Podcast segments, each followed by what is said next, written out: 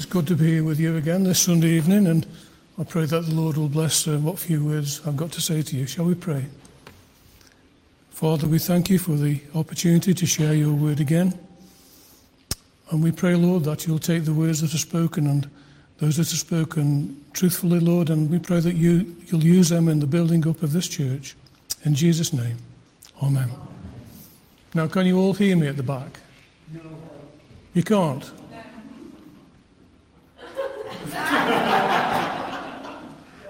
Okay. Daniel chapter 1. Daniel chapter 1.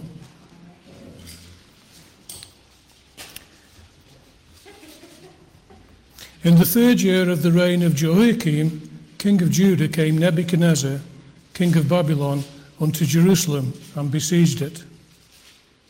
And the Lord gave Jehoiakim, king of Judah, into his hand, with part of the vessels of the house of God which he carried into the land of Shinar to the house of his God.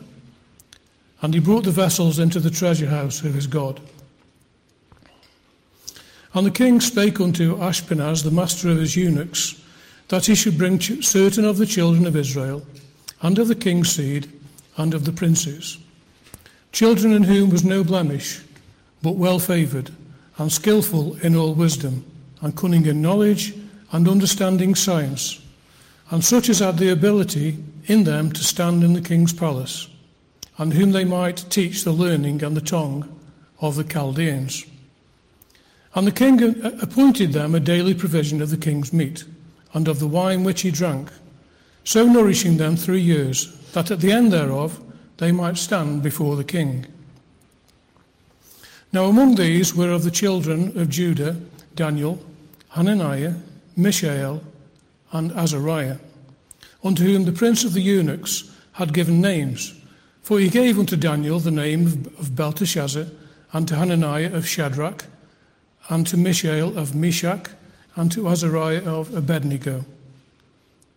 But Daniel purposed in his heart that he would not defile himself with the portion of the king's meat, nor with the wine which he drank. Therefore he requested of the prince of the eunuchs that he might not defile himself.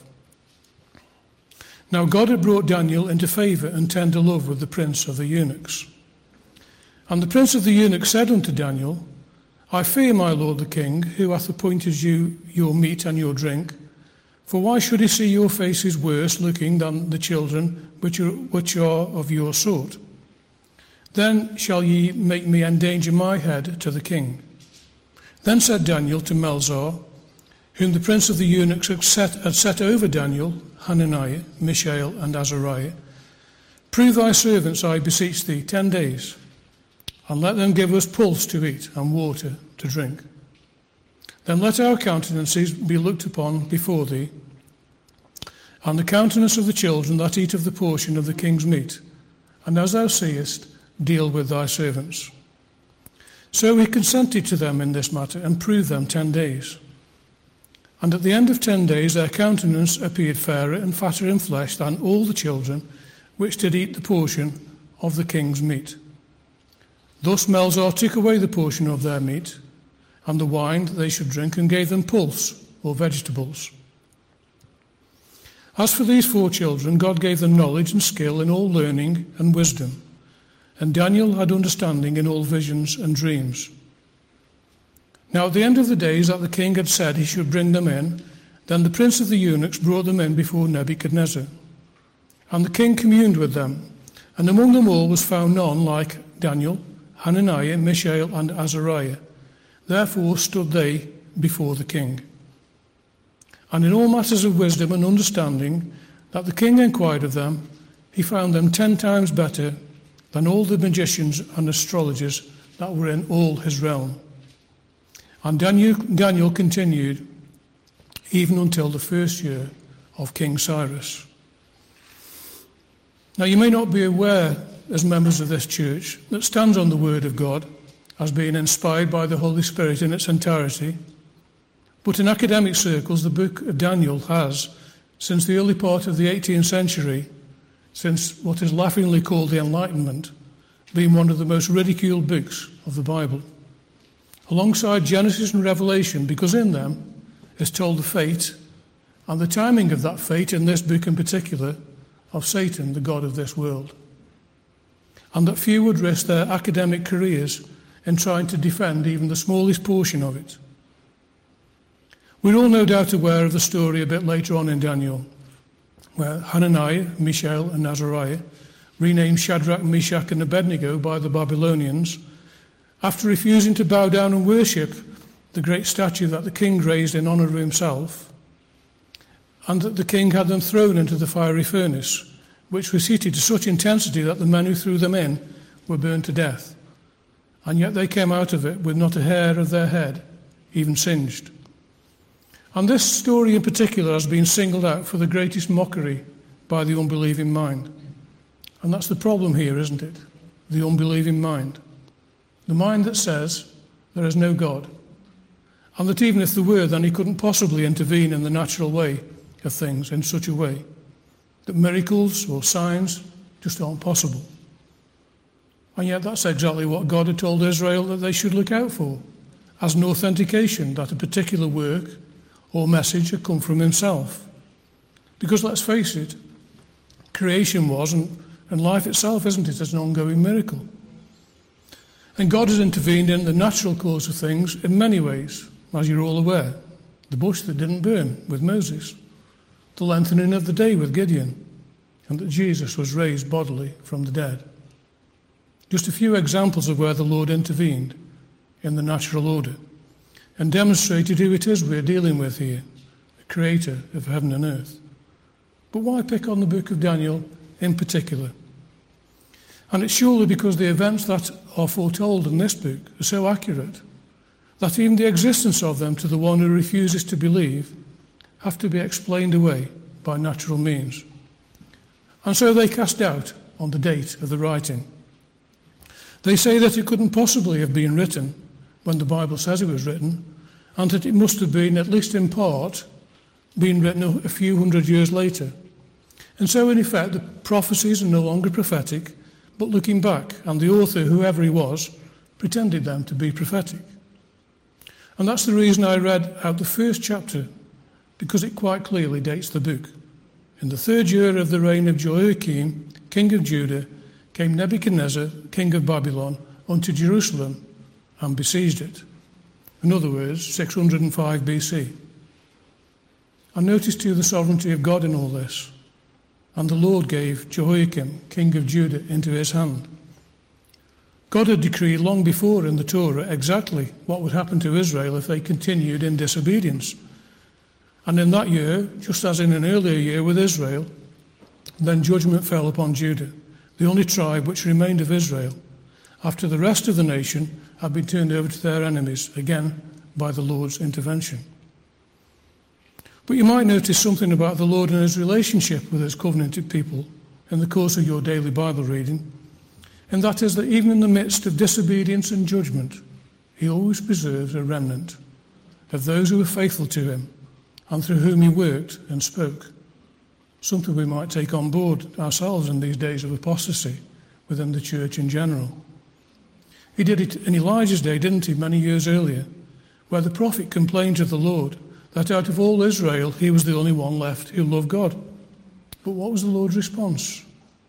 As recalled by the Apostle Paul in his letter to the Romans Have I not reserved for myself 7,000 who have not bowed the knee to Baal? And so it was with this particular judgment. The Lord had kept a faithful remnant, and Daniel and his three friends, not to mention Ezekiel and Jeremiah, were among them. Now, we talk sometimes about the Bible being self authenticating, don't we? That is, by the witness to the truth and consistency of the message contained in its pages, that it's beyond contradiction. Something that could never be achieved by all those different authors who wrote it over a period of 1600 years without contradiction uh, through their own, only by their own efforts, but with the aid of the Holy Spirit, as written down in the original languages. I know that in our house, contradiction between two people often occurs, as it probably does in yours. And we accept the truth of the word in this church. But the unbelieving mind always looks for ways of ignoring the evidence. It's evidence that's been known and documented about for years, even by those who seek to denigrate it. and yet barely a word of it ever reaches the public. But in the case of our four friends, far from being fictitious characters as the critics would have us believe, there isn't just the biblical evidence that we know about and understand, but all of their names are preserved in the temporary, contemporary cuneiform sources. That is, the records preserved on clay tablets of that same Babylonian empire of that particular time period into which they'd been exiled. And we might ask the question how is it that the names of four Hebrew prisoners of war, taken from their homeland to serve a foreign king, could find their way into the annals of that great empire into which they were taken? Well, we can find one of the answers in Daniel chapter 3 from verse 26. Daniel chapter 3, verse 26.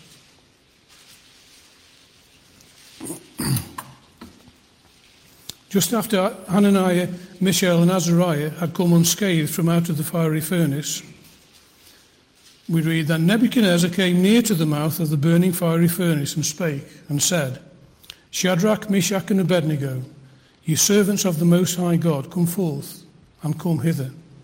Then Shadrach, Meshach, and Abednego came forth of the midst of the fire. And the princes, governors, and captains, and the king's counselors, being gathered together, saw these men upon whose bodies the fire had no power, nor was a hair of their head singed, neither were their coats changed, nor the smell of fire had passed on them. Then Nebuchadnezzar spake and said, Blessed be the God of Shadrach, Meshach, and Abednego, who hath sent his angel and delivered his servants that trusted in him, and have changed the king's words, and, and yielded their bodies, that they might not serve nor worship any God except their own God. Therefore, I make a decree that every people, nation, and language which speak anything amiss against the God of Shadrach, Meshach, and Abednego shall be cut in pieces, and the houses shall be made a dunghill, because there is no other God that can deliver after this sword.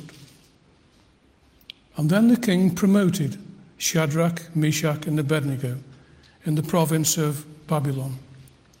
And they became so influential that their names are recorded in the records of the empire of Nebuchadnezzar.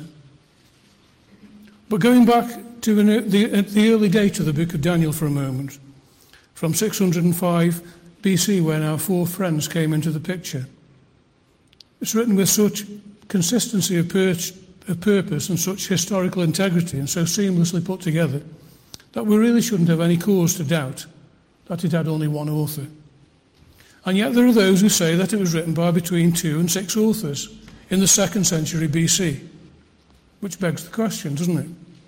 How would one or more second century writers be able be accurate enough in that historical detail for their work to be able to be passed off as a genuine sixth century work? And furthermore, would a second century BC writer be sufficiently fluent in sixth century BC Imperial Aramaic as was used in Daniel, to be able to carry it off.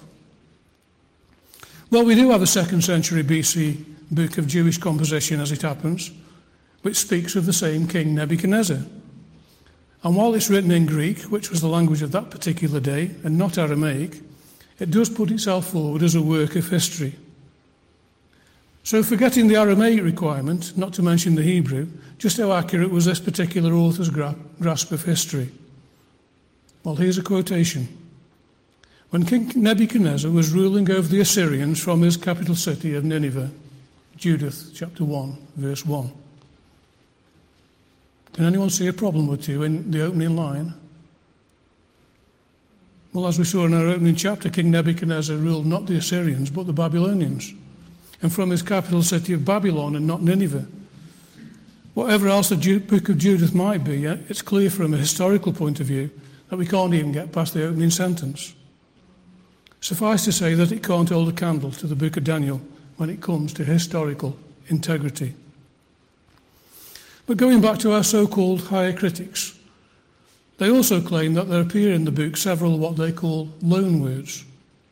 What they mean is that there are words in the text which are not of Aramaic or Hebrew origin, but of Greek, which they say shouldn't be there at all if it's a genuine work from 5 to 600 BC. And they make a lot of these loan words that they say shouldn't be in it. And again, the unbelieving mind just sucks it up And even believers can become discouraged when confronted by such arguments. And the thrust of their argument concerning these loanwords is that they weren't in use in 6th century BC Persia and would therefore be unknown by any 6th century writer, thus trying to cast doubt on the authenticity of the whole book. But in reality, they're clutching at straws. Firstly, these loanwords that they talk about number just three. And so, as you can see, the book of Daniel is hardly weighed down by Greek words, which, by the way, would have, it would have been if it had been written in the second century. Greek by then was the official world language, and the book of Judith, just mentioned, was written entirely in Greek. But even more significant, these three words that are such a problem to them all refer to musical terms and so can never be used for dating purposes. We've got on the corner here a piano, which for over 300 years has been called exactly that. And it's a known fact that Nebuchadnezzar employed Greek mercenaries and diplomats in his service, not to mention Greek musicians who played on Greek instruments with Greek names in, their, in his courts. And so it's no surprise that Daniel might mention them here and there in his book by the Greek names that they were even called then. Just as Isaiah did when he prophesied God's judgment against Babylon over a hundred years earlier, even before Nebuchadnezzar's time. In Isaiah 14 and verse 11, he wrote, And thy pomp is brought down to the grave, and the noise of thy viols, musical instrument, the worm is spread, and under thee the worms cover thee. One of the other Greek, one of the other Greek words is symphonia, again a Greek musical term which was around in Daniel's day. But one of the most telling blows to their so called evidence that it was written in the second century, written, so, so they say, by the Maccabees, for the Maccabees, as an encouragement in their resistance to Antiochus Epiphanes, the leader of the now Greek Empire, who was cruelly oppressing the Jews. One of the most telling blows comes from the book of Maccabees itself. And they would have done well to read it before spouting off their conclusions, because in it they would have found the early surviving mention of Daniel and his three friends in any extra biblical source. That is, apart from the records of the Babylonians themselves on their own clay tablets, already mentioned. And it comes in a speech by Mattathias to his own sons. And he commanded them to look to their Old Testament ancestors and follow their example in their struggles against the Greeks. And towards the end of his speech, he says this, and I quote Elijah, because of his great devotion to the law, was taken up to heaven. Ananiah, Azariah, and Mishael were saved from the flames because they had faith. Daniel was a man of integrity, and the Lord rescued him from the mouth of the lions. Take each of these ancestors of ours as an example, and you will realize that no one who puts his trust in the Lord will ever lack strength. 1 Maccabees 2, verses 58 to 61.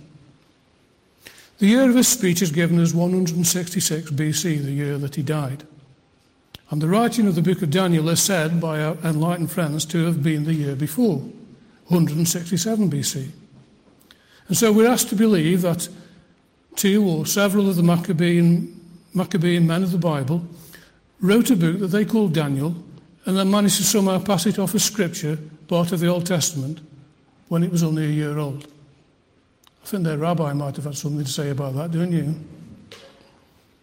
So, enough of the so called enlightened ones of the present age and their paper thin arguments.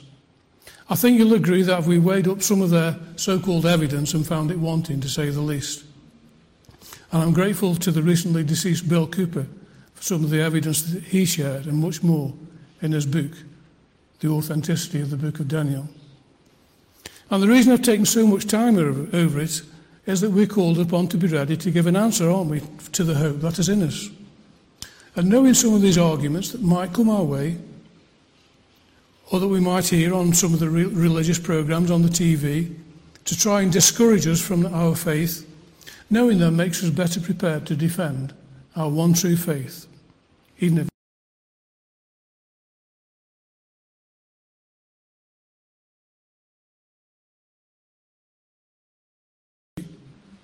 which then in the course of time happened just as the Lord said they would, and when He said they would. And are still in the process, by the way. that we can only stand in awe, can't we, at the sovereignty of our God, whom we worship, if we take the time to think about what is revealed and his purposes and plan of salvation for Israel and the world. And it's as if, too, that he knew about the arguments that some of our latter day folks would come up with and leave just enough incontrovertible, incontrovertible evidence from extra biblical sources for those to find. He'll take the time and trouble to do so. As we've already said, unbelief is a moral decision made by those who refuse to believe, despite all of the evidence. And we'll take a little time now to look, as it's laid out in this, one of the linchpins of the Bible when it comes to prophecy. Now, we're not going to look at that, at that prophecy of Daniel chapter 8 concerning the kingdom of Nebuchadnezzar and the ones that would follow after it up until the present day and beyond, and which was interpreted for him by the archangel Gabriel in the second half of the chapter. But we'll be looking at the 70 week prophecy of, of chapter 9 and reading from verse 20. Daniel chapter 9, verse 20.